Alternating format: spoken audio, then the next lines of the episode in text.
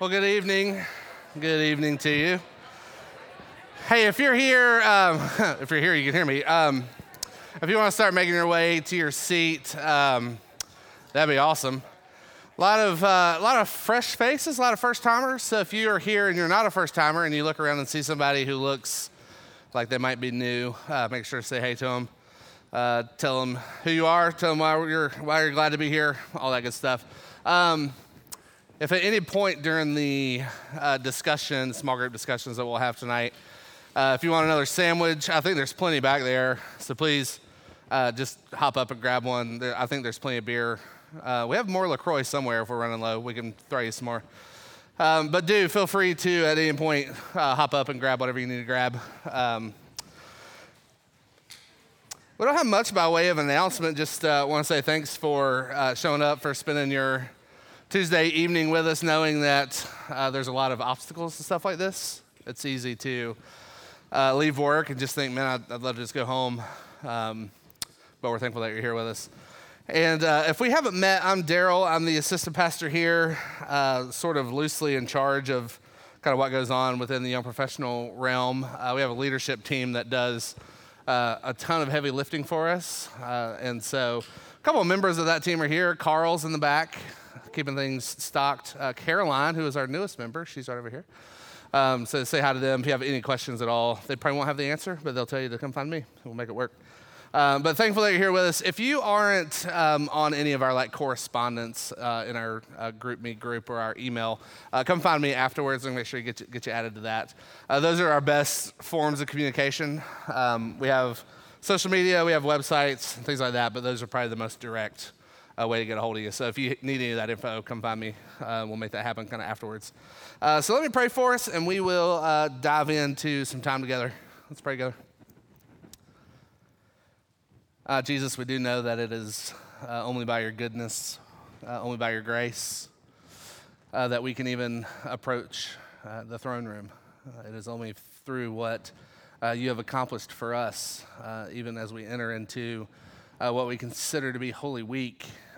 it gives us an opportunity to turn our eyes toward the cross and what you did, and also toward your glorious resurrection, the empty tomb, knowing that uh, the seat that you occupy in heaven is not empty. Uh, and so this morning, or rather this evening, Lord, we do ask uh, that you would have mercy on us. Uh, be with us, uh, give us grace in our time of need, uh, allow us to be vulnerable and open and, and honest with one another and honest with our own hearts and what you might have for us. And it's in your name we do pray. Amen. so, as we have been meeting together, we do this meeting once a month. the first Tuesday of every month is what we shoot, what we shoot for. Um, we have been working through sort of a series loosely uh, that we just call relating. So we're like relating to different things. Um, and tonight we are, are going to look at what is not necessarily a new, um, like a new phenomena. It's as old as Scripture, uh, but it's, it's kind of been given a, uh, a name in the last maybe 10 or 15 years. Uh, what psychologists have been calling the imposter syndrome um, which is very easy to define if you just think about it, uh, what it is. Um, but what it has done is has worked its way really into um, the fabric of culture, um, and especially in um, the onset of the pandemic, and then as we're kind of progressing through it, and hopefully on our way out of it um, what has kind of fueled what we've been called what's called the great migration and folks leaving jobs um, at a time when there's a huge workforce shortage. Uh, what employers are finding, what folks are finding, is that people are lying about their credentials. Um, and so we want to take a look at, uh, even though I would trust that you guys haven't been doing that, uh, we do know that somewhere deep down in us, there is this fear that, um, that we're going to be found out. Uh, there is a fear somewhere down in us uh, that says, if these people really knew who I was, um, they would have nothing to do with me. Um, and uh, especially as you're coming out of college and thrust into the workforce, or whether you've been in the workforce for about 10 or 15 years or so, uh, you know that sometimes at your job, you're like, I don't know what I'm doing, but they keep paying me. Um, and so that is what is called imposter syndrome. That's really what we want to look at.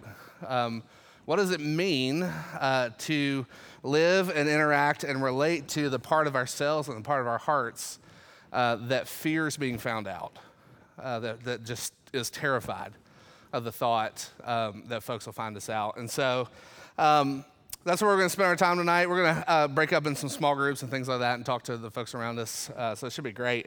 Uh, but starting with a story, kind of what put this on my radar was my friend Ethan, uh, who is now a pastor. This was maybe five or six years ago at a, uh, I, was, I was a youth pastor in a former life, and at a uh, kind of a youth pastor retreat, um, Ethan was having this breakdown. He was just um, in his bunk and just losing it.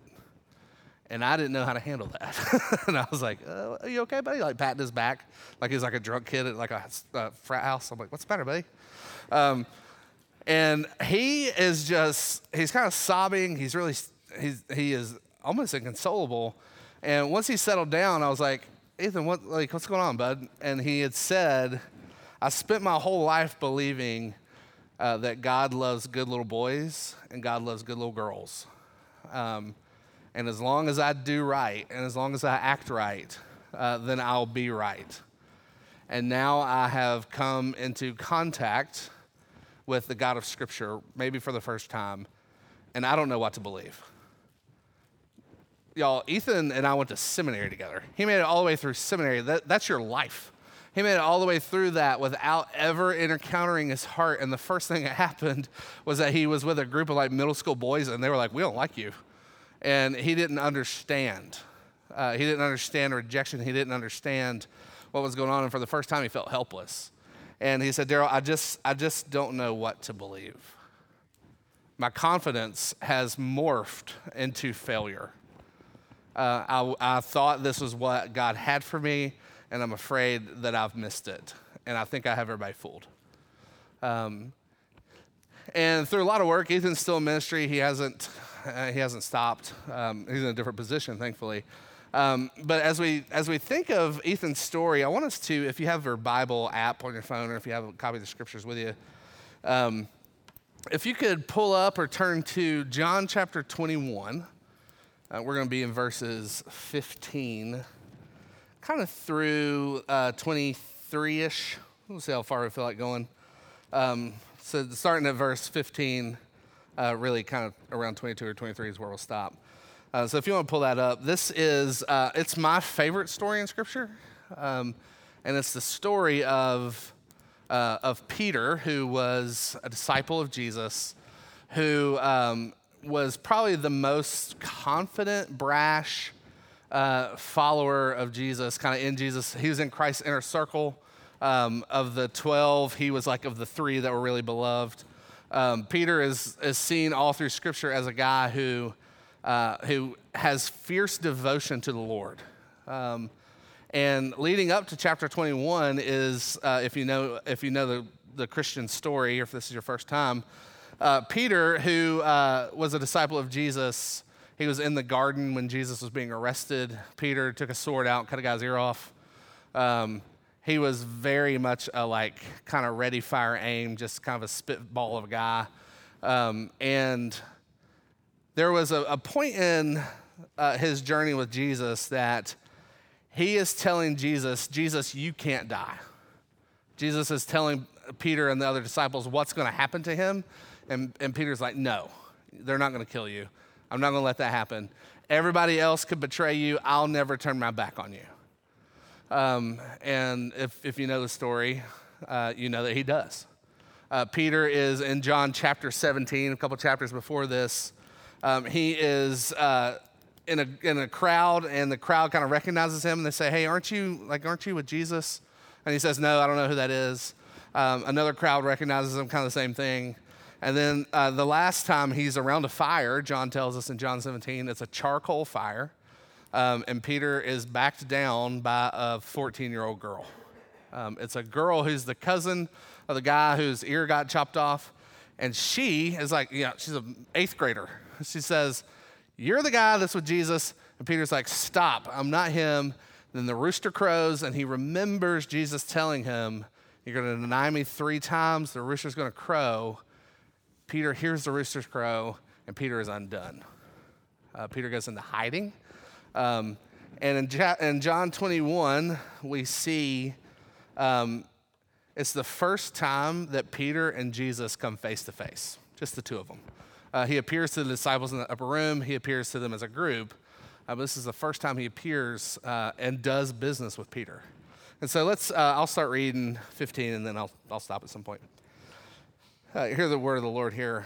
When they had finished breakfast, Jesus said to Simon Peter, Simon, son of John, do you love me more than these? Uh, to set this up, what Jesus has done is the disciples are fishing. They've gone back to their old job. Fishing was a noble job. It wasn't, it wasn't like they were crazy and didn't think of anything else to do. It was just how they made their living. And so they go back to fishing, and uh, Jesus approaches them. He's on the shore. They don't realize it's him, um, but Jesus says to them, Hey, pa- ca- uh, cast your nets on the other side of the boat because you haven't caught any fish. Uh, and when they do, John tells us they caught 153 fish. And at that moment, Peter realizes this is Jesus. And so Peter swims. If you've ever seen Forrest Gump, it's like he jumps in the water and goes to Lieutenant Dan on the pier. He just swims to the shore to find Jesus standing there, and Jesus has cooked a meal. He's cooked breakfast. And then uh, they've, eaten, they've eaten some of the fish that they caught. Uh, and then this is where the conversation gets tense. You can imagine the weirdness and the awkwardness of what's about to happen here. When Jesus says, Simon, son of John, do you love me more than these? Remember, Peter hasn't talked to Jesus about what happened yet. Here's what he says Yes, Lord, you know that I love you. And he said to him, Feed my lambs. And he said to him a second time, Simon, son of John, do you love me? And he said to him, Lord, you know that I love you. And Jesus said to him, Tend my sheep. And he said to him a third time, Simon, son of John, do you love me? And Peter was grieved because he said to him for the third time, Do you love me? And he said to him, Lord, you know everything. You know that I love you. This is Peter. He's still in his brashness right here, right? He's still in his uh, confidence. Peter's not quite repentant yet of what he's done. Um, he's still very much propping himself up. And so, if you could, for the next couple minutes, gather the folks that are sort of around you. Hopefully, if you know each other, say hey. If you don't, introduce yourself. Uh, but gather, you know, four or five, three, four, five uh, folks together. And I want you to discuss this question together. It's going to be a little awkward for you because you're going to have to brag on yourself, and you don't want to do that. Discuss this question In what ways have you experienced victory, and what are you proud of? Kind of in your own life. Where have you seen wins in your job, in your social life, um, just kind of in your own life? Um, and what are you proud of? Wins, what are you proud of? Take a few seconds, gather the folks around you, make sure you introduce yourselves. Discuss that question. All right. All right. Let's bring it back together. Let's bring it back together. It's, uh, it's a joy to see all the, all the conversations happening, all the laughing, all that. It's, so fun. Um, we, we do that exercise one, it's a hard thing to talk about um, because we so, we're so ingrained with shame um, and with not wanting the person to know who we really are uh, that uh, it can be hard to talk about our victories. Um, Peter didn't have this problem. Um, Peter, Peter knew very well uh, who he was. He was the one whom Jesus looked at and said, On this rock I will build my church. Um, Peter knew that he was special. He knew that he had something to offer the kingdom of God. And then he, um, he falls into his sin and into his denial. Um, and in John 21, if you still have that, if we look up at verse, uh, verse 7, um, John says this. He always talk, He always calls himself this, the disciple whom Jesus loved. That's what John always. He never referred to himself as me. He always just said that. Um, I'm the disciple whom Jesus loved, therefore said to Peter, It is the Lord who is on the bank calling us there. Peter heard that it was the Lord. He put on his outer garment, for he was stripped for his work, and he threw himself into the sea. Then the other disciples came in the boat, dragging the net full of fish, for they were not far off from the land, but about a hundred yards off. And when they got on the land, they saw a charcoal fire in place with fish laid on it and some bread. Why anyone can answer this. It's not rhetorical. Why does John mention that there's a charcoal fire there in verse 9?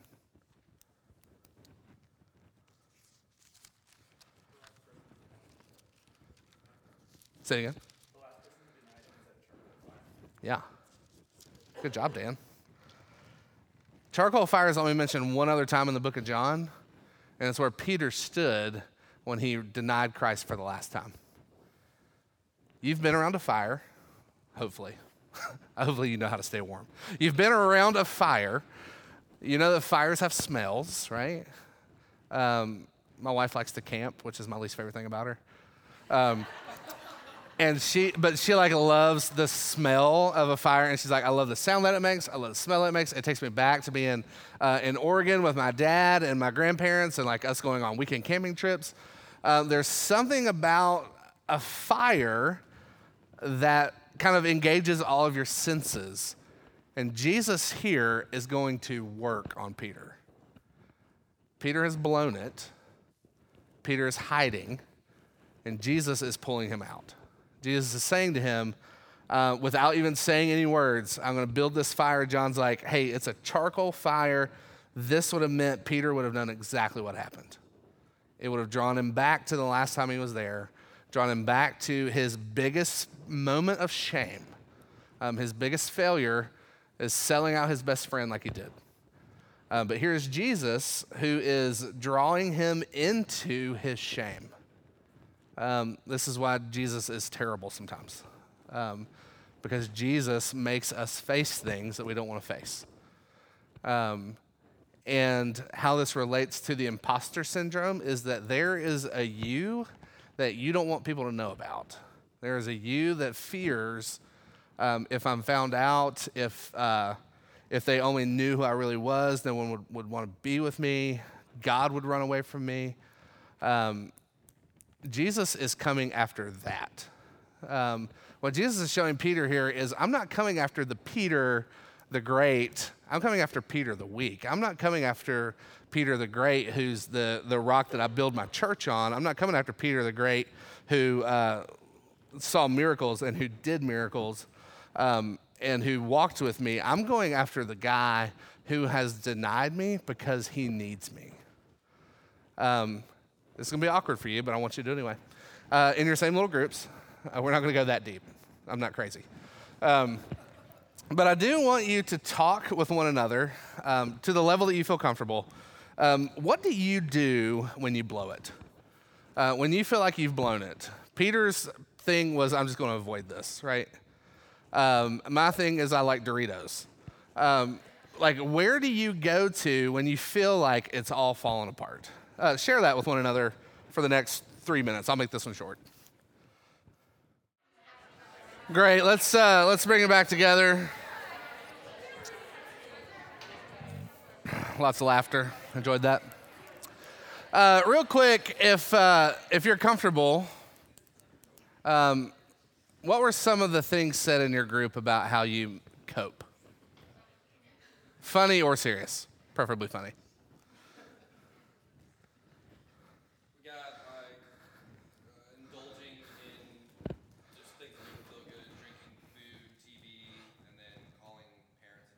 Yeah.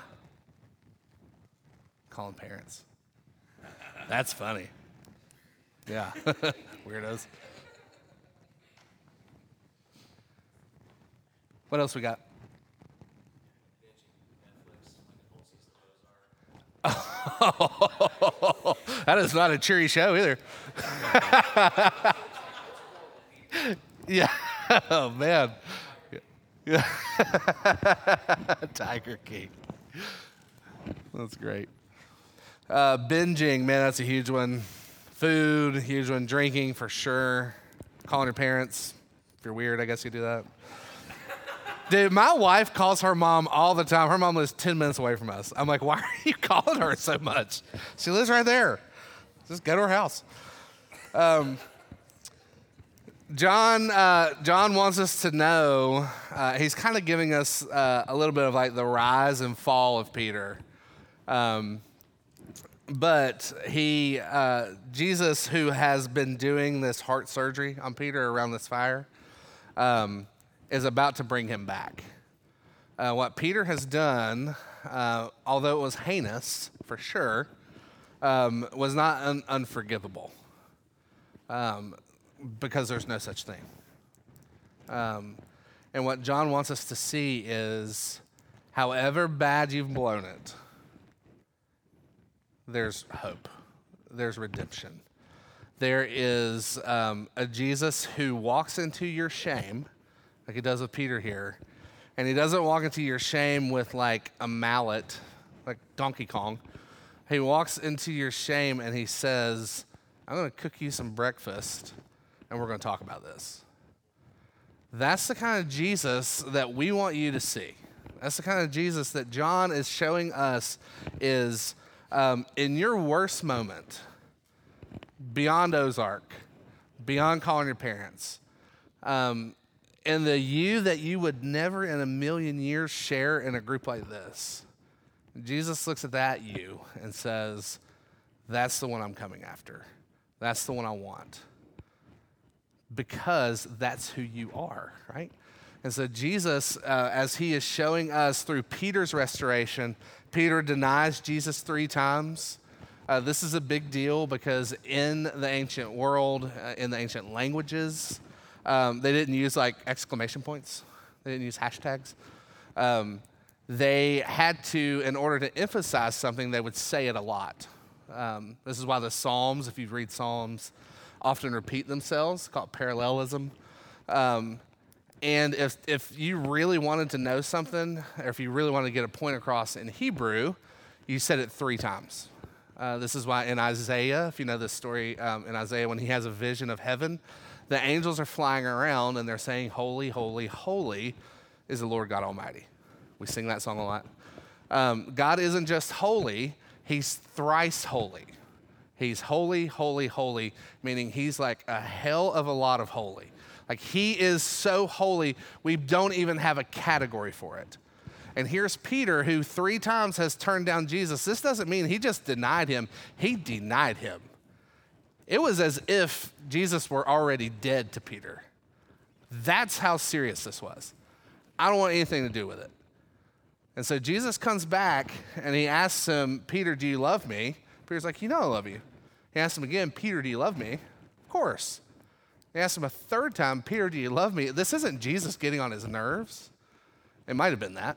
Jesus does that. But this is Jesus saying, You've fallen completely.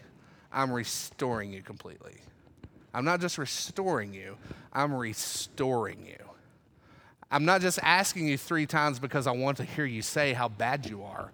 I'm asking you three times because I want you to see how complete my restoration is of you.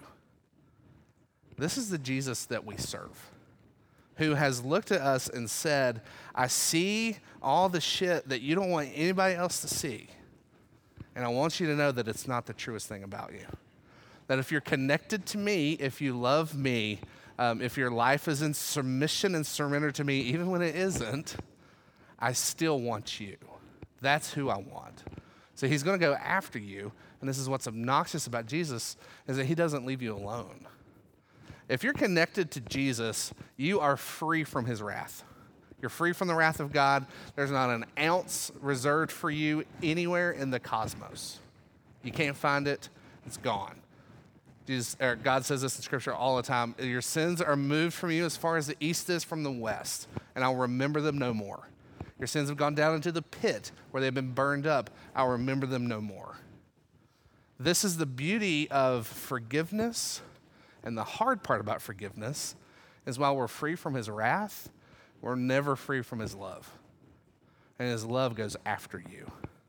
This is Psalm 23 at the end um, surely goodness and mercy shall follow me all the days of my life. Uh, it's a weak translation in English. What David is saying there is that surely goodness and mercy will pursue me all the days of my life. Martin Luther calls Jesus the great hound of heaven. Jesus sniffs you out like a bloodhound, and he comes after you because he loves you. And it's uncomfortable, and it's weird, and you don't want it, and you'll deny him, and he still comes after you. and you tell him to leave you alone, and he still comes after you. This is the beauty of what we want to do as, um, as a group of probably the most, I'll, I'll say, the most important demographic that we have in our church and certainly in our city. Um, is that if we can get a group of folks like this, like y'all, mobilized and believing this, then there's nothing. Um, we'll need a bigger building. We'll need five buildings because that is what the city wants to hear. They want to hear that there's a Jesus who loves them this way. That when you're at work and you're going to go there tomorrow and you're going to do the same old crap, and everybody else is going to do the same old crap, right? Um, going to be hiding and all that kind of stuff. I'm not telling you, I don't think you need to go be vulnerable with a coworker unless you want to, but have some wisdom there. don't be crazy. Uh, don't get kidnapped. Um, but to look at the city and say, what if there was a place where uh, the truest us, the ones that we're trying to hide, can actually be accepted? Um, and not accepted like, hey, come on in, buddy. Accepted in that you are known fully and you're loved fully. And that the Jesus who loves you as you are, like, never wants to keep you as you are. Um, and so, one last kind of group discussion that I want you to have. Again, you'll have to be vulnerable with one another. Um, is how would your life look differently if you believed that the you that you're trying to hide is the you that Jesus is coming after? How would your life look differently if you believed that, um, and if you uh, if you really believe that that's the you that He's coming to save? Um, break up in for three minutes. Four, we'll do four minutes this time, um, and kind of discuss that. How would your life look a little differently? You might call your mom less. All right, we can uh, we can bring them back together one last time. Well, I hope that uh, in your in your little groups there, you you heard uh, what folks would love their life to look like, um, and I hope that you'll pray for one another um, as you hear those things. I will make you share them out loud. Um, well, there's one last thing that Peter does here. Uh, so he's been restored, he's been told, um, he's back in the fold. Um, and Jesus, uh, as he restores Peter, then gives him a job. He sends him out. Um, he gives him a mission, he commissions him. This is a word we use a lot around here. Um, in, the, in the latter part of John 21, Jesus tells him one last time to feed his sheep. And then he tells him that he's going to die. And then he tells him, Follow me. That's great. Hey, thanks, you're back, Peter. Now you're going to die. So come follow me. Um, and Peter can't help but get one last jab in, right? This is Peter. He's already messing up. Peter says this in, uh, in verse 20. Peter turned and saw the disciple whom Jesus loved following them. So Peter and John is close enough, at least, to hear this conversation. And Peter looks back at John, and this is in verse um, 21. After he is told that he's going to die, Peter looks at John, or he looks at Jesus rather, and says, Lord, what about him? What about John? Why do I have to die? What about John? Is he going to die too? Um, and Jesus says to him, If it's my will that he remain until I come, what is that to you? You follow me. This is another moment where it's like, okay, Peter, you just got back into his good graces. What are you doing? Um, it's a reminder again that as great as tonight may have been for you, there is a world waiting out there that's waiting to crush you.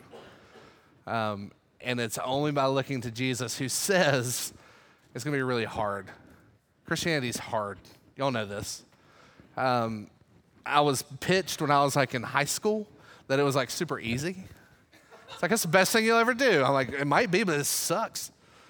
Um, you know, you've lived long enough, your idols have let you down too many times to know that following Jesus is very difficult. Um, which is why we want to give a group like this to you. This is why we want you to join a small group if you're not in one, in a midtown group. If you need information on how to do that, come find me. Um, we'd love to get you plugged in. We got a few more spots. Um, so if you are like, man, I just need somebody to talk to, they're intergenerational, which is really fun. Um, you have old folks Uh, we have folks younger than you, folks older than you. Um, and we want to really give the church to you uh, and say that this is actually how it's worked out. Um, and we want to also offer the young professional ministry to you. Um, we'll do another uh, Embers hangout, I think, at the end of this month. I think that's going to be on April 24th. Don't quote me on that, but I'm pretty sure that's what's going to happen. Um, actually, do quote me on that. I'm in charge. April 24th is what we'll do. Um, after the five, we did this last month. Uh, it was great. Uh, I'm going to talk to him about trying to reserve a spot over there. Um, but um, we want to offer, uh, after the 5 p.m. service once a month, we call it Supper Club, where everybody just goes and goes to the bar, gets some food, gets some drinks, and just hangs out. No agenda, no teaching like this, um, no agenda other than uh, just getting to know one another. Uh, and finding and connecting with folks who uh, are of like faith and like minded with you. Um, and so do keep that in mind if that's something you're interested in. Again, all that is going to be in our GroupMe group. It's also going to be uh, in, in uh, email communication and also uh, social media communication. Um, and so before we close, one last thing. Um, if you are interested in the pickleball sensation that's sweeping the country, um, we had a very, very important meeting, okay, about getting some pickleball happening here and uh, we just need to know the level of interest. Um, it's stupid. it's a stupid game, but it's so fun, and it doesn't require you to be like necessarily good at it. Nobody's good at that pickleball. If they are, they're a little weird. But pickleball is it's like in between ping pong and tennis. It's like life-size ping pong, which is also tennis. It's really hard to explain uh, as you can see. Google it. It's 2022, okay? Um, but it is, um, it's a great little game. It's, you know, it's, you can do it with twos or fours, um, but it's a blast. Um, we are try- just trying to gauge interest in uh, before we go in like reserve courts and things like that. Um, and also, if we need to buy some equipment and things like that, like I don't imagine you all have paddles laying around. Um, so I can get some paddles. You can get your own paddle. Uh, but we really want this to happen. It's very important to Caroline that it happens. Um, just kidding. Uh, but I'll have like just a little interest, like a little just sign your name on this sheet up here, uh, if that's something you want to get in on. Um, and lastly, there, as always, I think there's some food left over. Bless your roommates with those sandwiches, or keep them for yourself. Um, but I don't want to leave any here, so take as many as you want. Uh, you could, I don't know if there's any beer left. Just don't drink it on the way home, but you can take some. Um, and then there's snacks and things like that. We'll shut this down at like 8:40. And so that gives us like 30 minutes to mingle. You can leave if you want. If you don't want to talk to anybody, that's fine. Uh, find me for pickleball, small groups. If you want on our email list, come find me. Uh, food back there, and we'll start tearing down here in a minute, and then uh, y'all can head out. Thanks, y'all.